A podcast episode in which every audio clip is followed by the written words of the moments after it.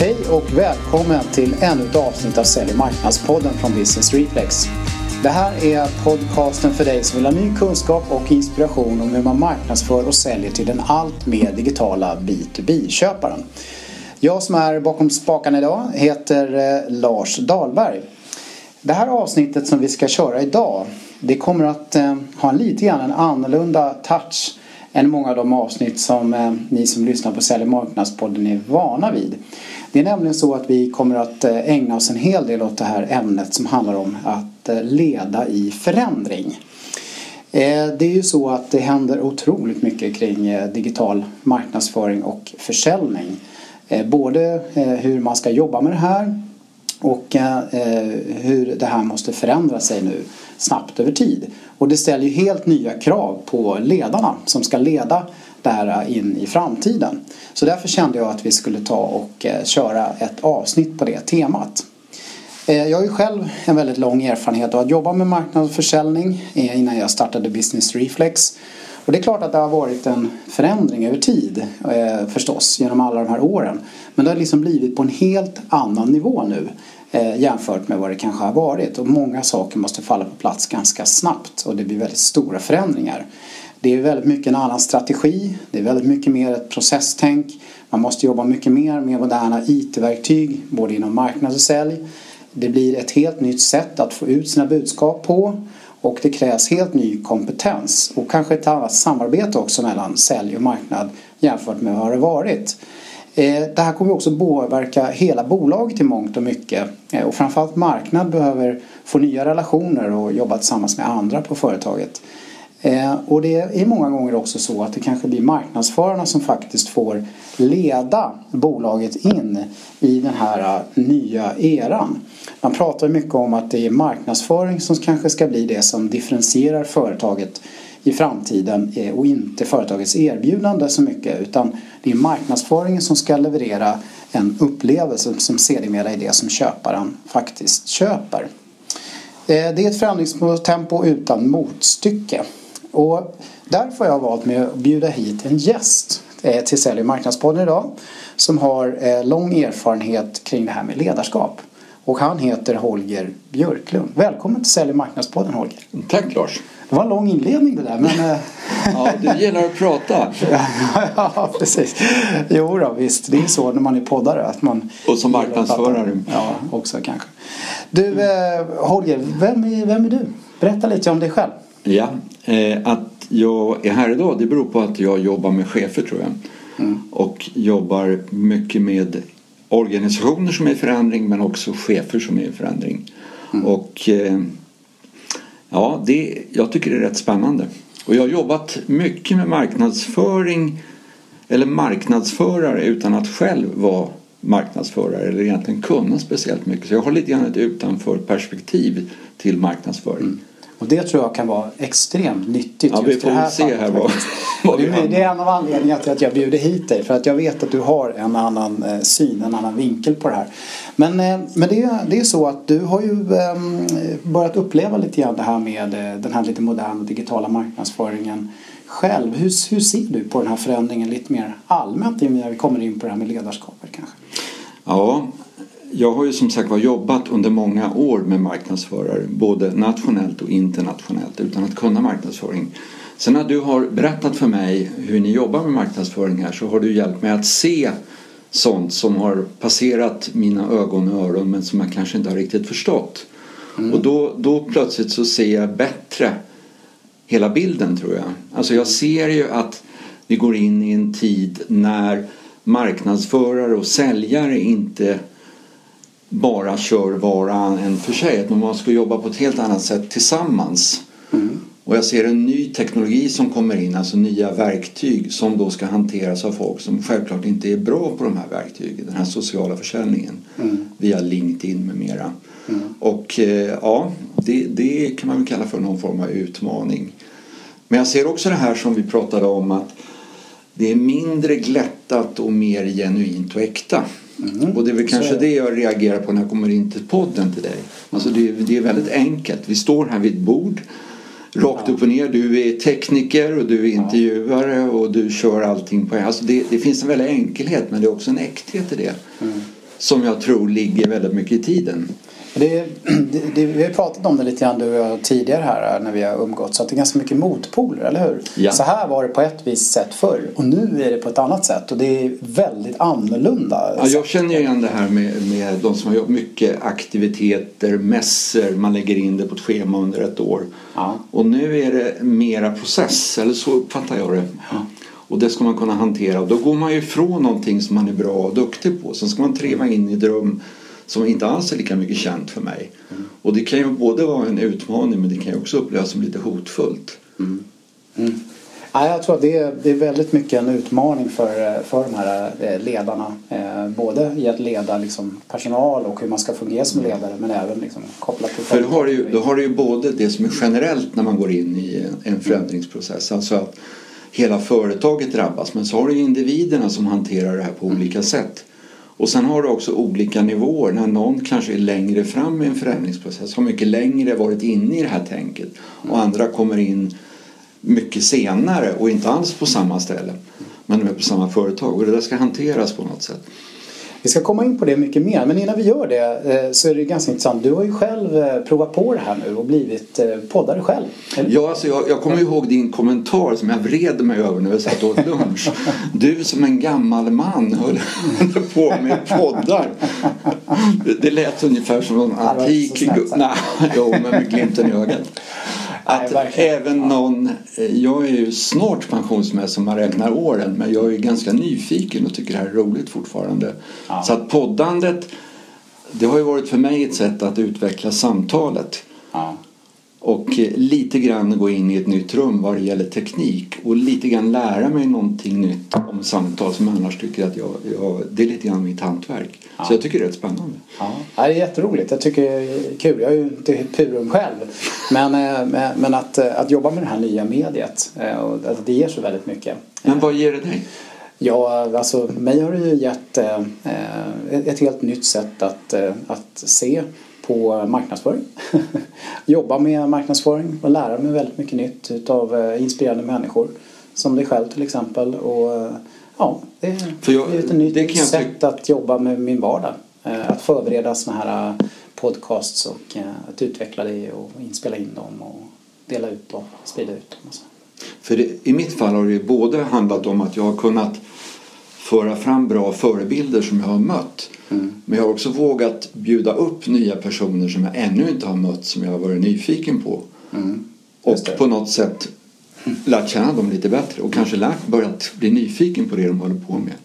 Så vi får i slutändan på den här eh, podcasten tipsa alla att börja titta på det här som ett fenomen. Ja, men det är lite grann den trenden. Det är fler och fler som vill. po- Poddar är väldigt inne just nu.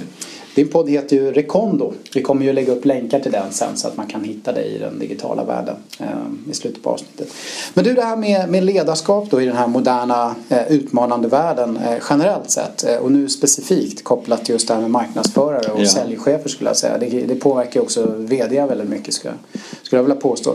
Eh, hur ska en bra modern ledare i den här föränderliga världen fungera egentligen? Hur ska de vara? Jag tror man måste ha flera sidor. Alltså det, det är inte en kvalitet bara. Det måste ju både finnas någonting långsiktigt, ganska strategiskt. Alltså kunna tänka långt framåt. Det är ju högre chef ju längre framåt behöver du tänka. Men det måste också finnas någonting otåligt. Lite operativt, att man kan inte vänta för länge utan vi måste börja och de är någonstans motorn som måste driva det här.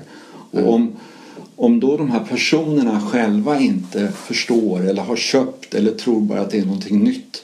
Ser inte man själv verkligen vinsten med det här? Har man inte köpt det själv, hur sjutton ska man kunna sälja det till sina medarbetare då?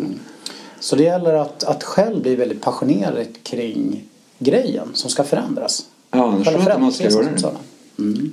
Alltså det är väl grundläggande tror jag att jag måste förstå själv varför är det här väldigt... Alltså Kotter och Kotters åtta steg som är en av de här grundpelarna i teorier vad det gäller förändringsstrategier just nu. Det är just urgent. Det måste kännas väldigt angeläget just nu att vi gör det här. Det måste finnas, så här är det innan och hit vill Man måste kunna se det visuellt, man måste kunna begripa vart ska vi någonstans. Så det inte bara är en förändring. Och sen när förändringen äger rum så är det alltid flyttstök. Mm. Det blir alltid barnsjukdomar och en massa stök men det är ju någonting bortom flyttstöket som man vill se, vill uppleva. Och det här måste någon kunna lyfta fram på ett trovärdigt sätt. Så man måste själv väldigt land, mycket landa i eh, ja, hela syftet och liksom den egna djupa passionen och förståelsen kring förändringen som ska till helt enkelt. Någonstans. Det har ju... Och vara ärlig mot sig själv, att man verkligen har ja. den. Ja. Och just den här genuiteten, man måste vara på väg någonstans. Har man inte den så blir det svårt. Ja, precis.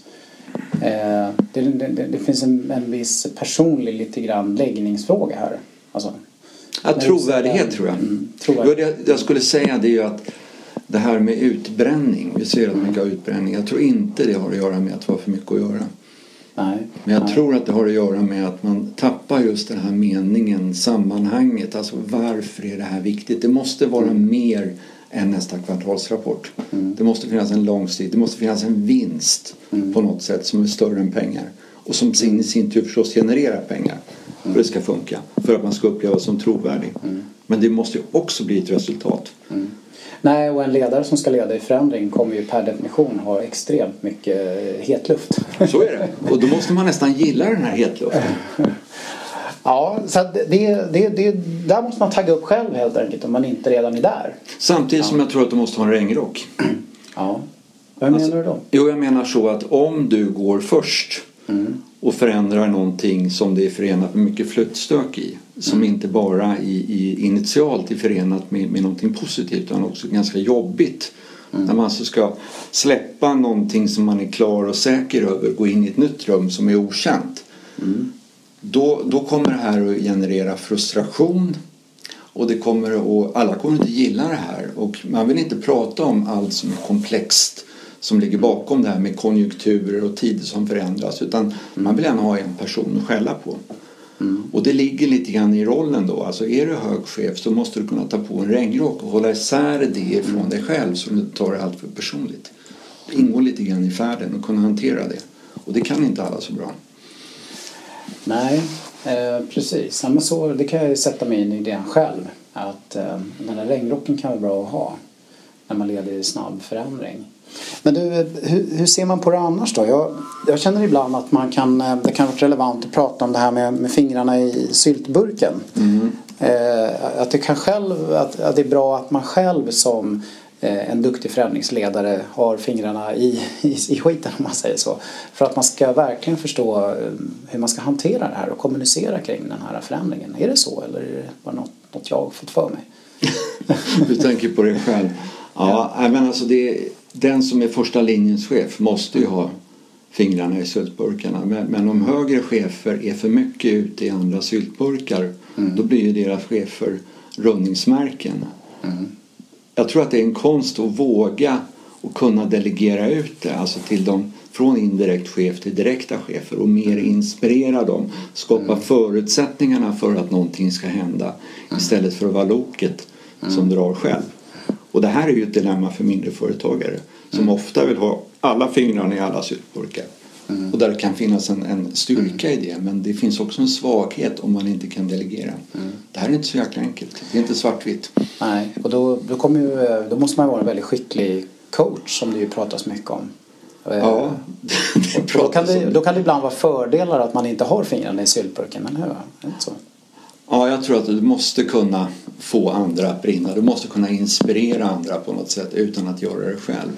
Men jag, jag tror också att ibland så måste man få gå och röra om i någon syltburk med lillfingret annars blir det för tråkigt. Mm. Men det måste proportionerna, det får inte bli för mycket. Och det där är en konst. Ja. Ja. Hur går det för dig förresten här? Jo, vi, vi jobbar ju på här med vår förändring. Och eh, det är ju en intressant eh, resa, verkligen.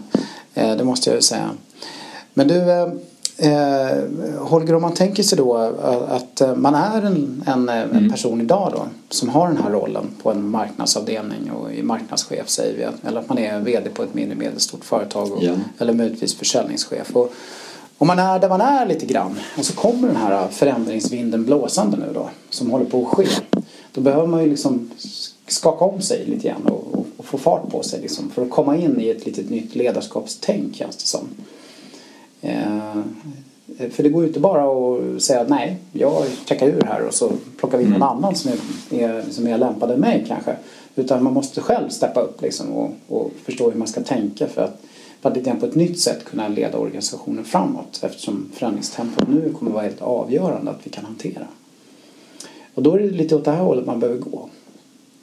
Ja, du behöver göra det. Och sen behöver alltså, du behöver ha ett, du behöver ha ett långsiktigt fokus, du behöver ha ett kortsiktigt. Du behöver förstå meningen och sammanhanget.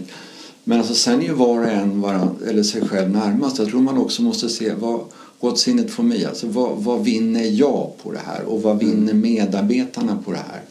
Vad, min, vad vinner mina direkta chefer som är i första linjen på det här? Man kan inte bara tänka på företagsnivån för att få folk med sig utan det måste vara lite grann vad finns det för vinster? Vad finns det kanske för lättplockade frukter här?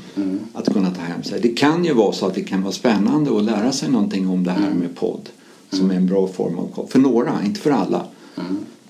Sen är det inte säkert att alla ska lära sig allting utan det är ju möjligt då att man ska ta hjälp av andra som dig. Ja, Där visst, man alltså köper in en tjänst. Jag vet jag jobbar med killar som håller på med eh, headhunting, alltså som jagar chefer. Där går det ju från till att de jagar chefer till att de blir coacher till företagen så att de lär företagen att själv rekrytera på ett annat sätt. Mm.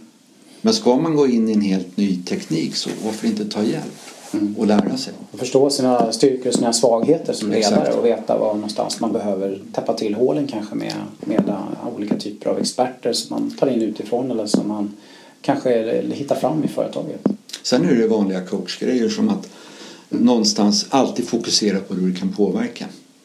Just det. Istället för att lägga för mycket energi på oro och sånt som kan hända. Utan alltid fokus på vad är det som vi själva kan påverka. 80-20-regeln är också väldigt bra när man jobbar med folk. 80% handlar inte om att ge kritik. Till 80% handlar om att bekräfta, försöka förstå, gå i andras fotspår för att Ja. sen på de andra 20 kunna hitta utmaningar. Men är det inte lite grann det här förhållandet med mer bekräftelse och så valda delar där det finns en chans att göra förbättringar, att man tittar där på utmaningar. Ja. Då blir det rätt för, lätt för mycket uppförsbacke. Precis, för här som jag tolkar det så är det, måste man vara otroligt eh, landa i hela den här anledningen till förändringen och varför det är viktigt. För att hämta och egen kraft. tror både för en Och själv och för företaget.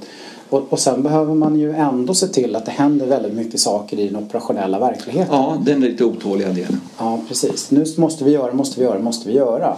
Och hela tiden eh, våga liksom göra fel också. Eller hur? För det är väldigt mycket det det går ut på. Ja, så blir det inte fel ibland så blir det inte så mycket annat gjort Nej. heller. Nej. Ja, det, är, det är ju ganska modiga ledare som behövs för det.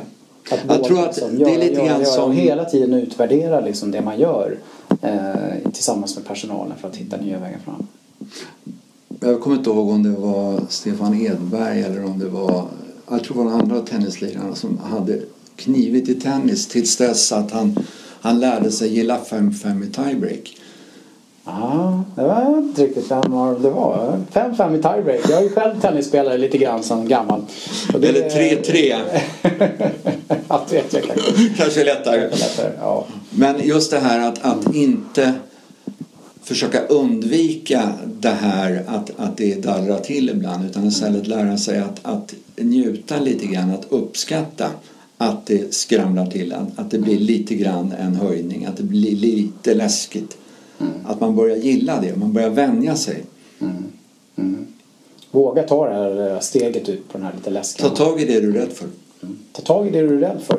Det är en bra grej vi kan eh, hålla oss i. Eh, sen måste jag ju själv eh, säga att den här coaching-grejen du är inne på, den här 80-20-regeln.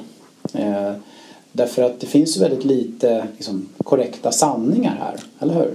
Så är det. Eh, och då måste man ju verkligen våga lyssna på det folk kommer fram till.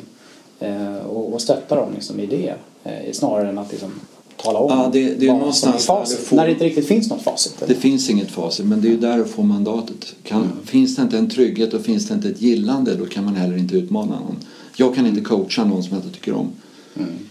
Det händer inget. Jag kan heller inte coacha någon som jag inte tror på kan åstadkomma det som de säger. Det får gärna vara djärvt men känner jag att nej, då måste jag säga att du, du har inte sålt det här till mig. Du måste övertyga mig först. Ja, jag kan tänka mig att det är väldigt viktigt också att man har eh, hittat sitt eh, ett eget sätt i hur man coachar och stöttar sig själv också i den här eh, blåsiga förändringsvärlden. Absolut. Och bli lite väldigt tydlig ledare för sig själv. Eh, för att, Kanske eh, belöna sig själv. Ja. Hur gör du där med? Ja, jag har lite mina egna metoder. Jag, jag brukar utvärdera, utvärdera det jag gör eh, innan jag somnar. Okej. Eh, Så jag brukar alltid fundera lite grann på vad målet är någonstans och vart vi strävar. Eh, Både utifrån ett yrkesmässigt perspektiv men även lite grann ett privat för de hänger så tajt ihop för mig som entreprenör också många gånger. Och sen så får man helt enkelt ge sig feedback till sig själv. Vad har jag gjort idag som har varit rätt beteende Mm, och precis. vad har jag gjort idag som kanske varit ett mindre lämpligt beteende som jag kanske ska sluta göra med och vad ska jag kanske börja att göra för någonting imorgon. Och framförallt hur ska jag tänka imorgon när jag vaknar? Hur ska jag må när jag Tänker du på det kvällen innan? Ja, så tänkte jag. Och då, det hjälper mig i, i den här busiga Så det är inte någonting på morgonen där utan det är kvällen Det innan? är kvällen innan. För min hjärna funkar så att så som jag somnar så vaknar jag lite grann. Så att jag, ja. Aha. jag tror att många går, funkar så. det, faktiskt. går det igenom veckan innan också eller är det mer Nej, det är dag, dag, dagsbasis? dag per dag. Dag Varje per- dag. Ja, varje dag. Okej. Ganska kortsiktig process. Ja, men det låter bra. Ja. Sen tror jag, jag själv behöver göra den här lilla kickstarten också på morgonen. Att jag kickar igång mig lite grann med någon handling så här som gör att jag liksom kommer i rätt, rätt mood. Ja, jag har ju killar som kör allt svårt och jobbigt innan klockan 11. på kvällen? eller? Nej. Alltså alla jobbiga samtal, ja, ja, på alla kund, Ja, ja. knepiga kundmö eller telefon, all, folk som är missnöjda. Allt sånt innan klockan 11 för då får de energi resten av dagen. Istället för att gå och dra på det så man går på halvfart hela dagen och sen får man kanske inte gjort ändå på eftermiddagen där. Jaha, något annat vi ska säga om den här moderna förändringsledaren eh, som kan inspirera dem och, och stötta dem lite grann inför den Ja, ja. utmaning de står inför? Lite grann som i, när man åker utför. Mm. Inte hela backen på en gång. Nej. Utan man åker först ner till den där första pucken där nere och sen så Mm. kör vi ner till den där höjningen där borta. Och, alltså man tar Just det. ett steg. Det är lättare att gå ner ett kilo tio gånger än att gå ner tio kilo en gång. det. Det gäller att bryta ner grejerna och ta det lite eh, pö om pö. Ja, Mm. och sen kan man ju fundera på finns mandatet? Mm. Finns resurserna? Är det en rimlig tid? Mm. Det får gärna vara djärvt men alltså om folk upplever det som orealistiskt då, då blir det backslash. Det funkar Mm. inte. Så just vad är djärvt och när har man liksom overstretched Mm. så att det istället blir en rekyl tillbaka, att folk låser sig. Det är, det är delikat. Det är en fin balansgång där. Ja, jag tror det. När man ska jobba på här med ett högt tempo. Att, eh, ja, man måste hålla sig på rätt sida om strecket och ha mandatet. Men samtidigt verkligen våga utmana det. Sen tror jag också, alltså det gör väl både du och jag på våra lite olika sätt, att det har ett väldigt värde att man får stanna upp och reflektera. Mm. Du gör det på kvällen innan du, du somnar. Jag gör ofta bra restaurang, eh, käka god lunch, eh, papper och penna och sen sitta och filosofera. Nu, vänta, jag satt här innan jag kom till dig. Jag hade en, en glugg här uppe på ett fik uppe vid Odenplan som är trevligt. Han med hatten där uppe, Retorno eller vad det heter. Han latte, sen provade jag en ny semla idag och sen liksom, vad är det för folk jag behöver prata med nu? Mm. Fundera lite grann på det och så skrev jag upp det och sen ringde jag någon jag hade glömt bort och sen funderade jag lite grann på förra veckan då, vad var det som, Mm. ja det var det här, jobba med hela ledningsgruppen där. Alltså de här tiderna att stanna upp för reflektion, det tror jag man, man behöver hitta sitt sätt. Mm. Och ibland så behöver vi också någon att eh, stanna upp med. Mm.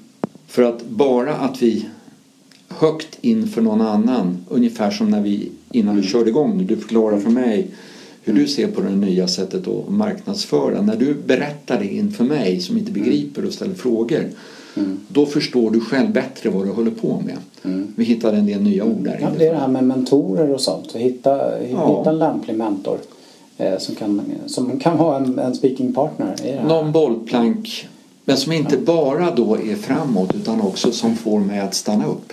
Ja. För om du inte kan stanna upp då snurrar du bara i det här ekorrhjulet. Utan det är först när du stannar upp Som du kan börja fundera på. Vad är viktigt och vad är bara bråttom? Mm. Nej, och jag, jag, tror att eh, just det tipset tror jag kan vara extremt viktigt. Du har ju din segelbåt. Ja, ja, segelbåt. Men just för de här eh, fantastiska eh, människorna som nu ska leda eh, liksom, marknad in i den här ja. nya eran och leda sälj in i den här nya eran. Eh, där man alltid haft mycket på jobbet men nu kommer det bli liksom jättemycket på jobbet och, ännu mer liksom osäkert för en själv också, oklart själv vad som är rätt och vad som är fel och vad man ska göra. Då blir det ännu viktigare att verkligen hitta den här tiden nu. Vad jag menar Semmelstunden på Visby. Semmelstunden. Eller varför jag sa segelbåten, det var inte semester och segelbåt bara utan det är att ofta är, är naturen, haven, havet, skogen eller bergen mm. eller bara öppen horisont, öppna landskap. Jag trivs bäst i öppna landskap. Mm. Där stannar vi ofta upp. Mm.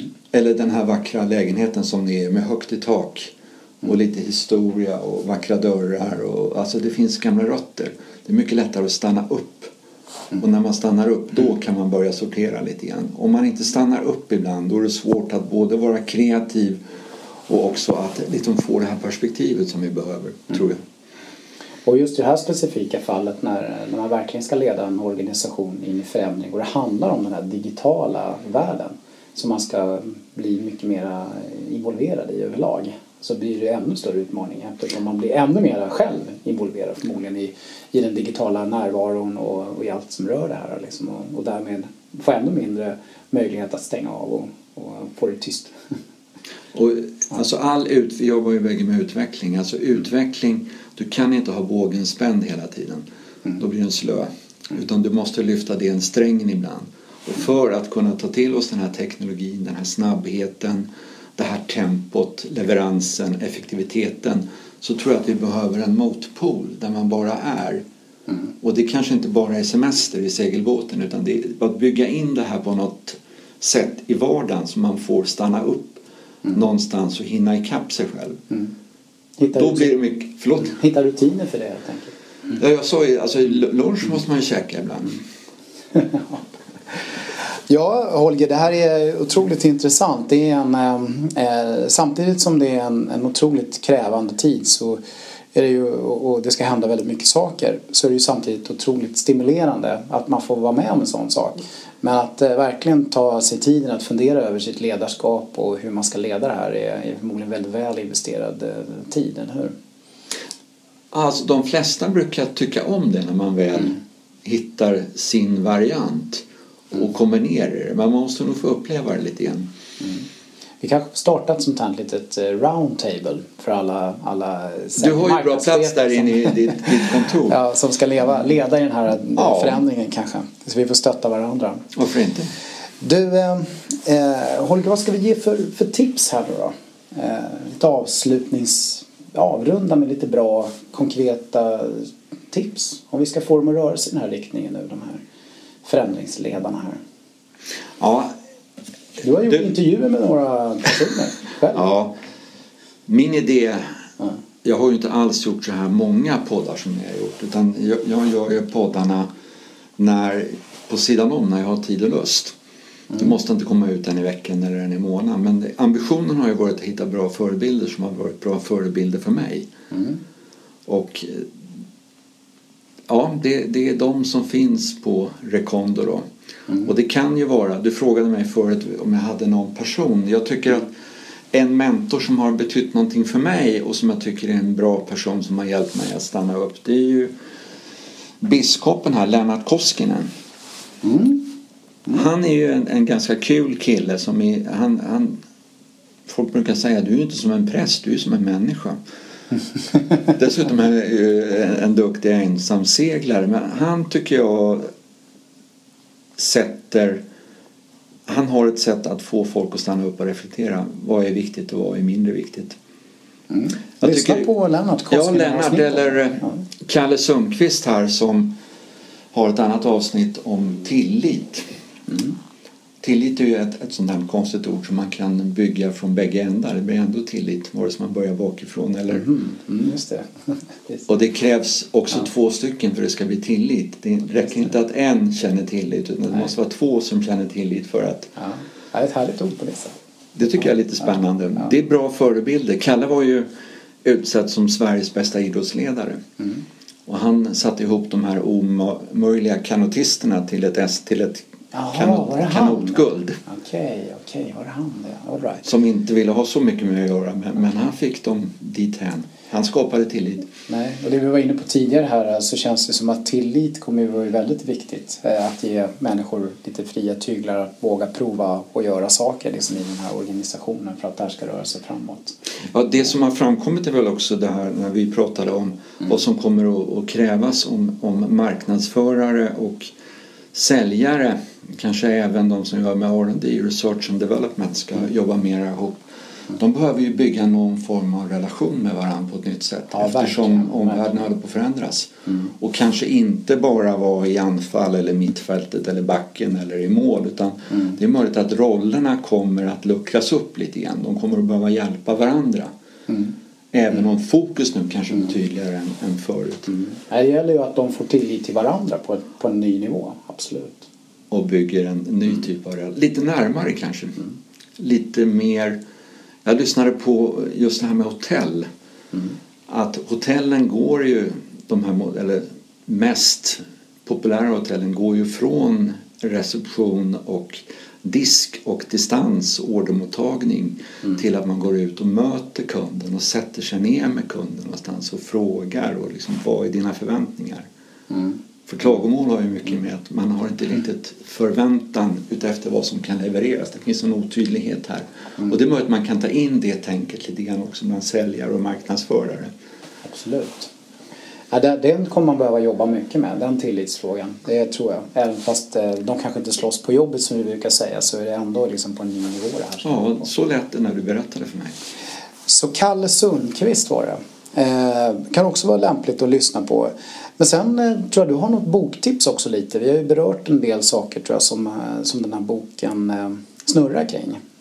Ja, jag var inne på Kotter här och Kotters åtta förändringssteg. Kotter och inte Kottler som jag tror att många marknadsförare är bekanta Nej, Det inte är- Kottler, Nej, utan är Kotter. Kotter. Kotter är det här.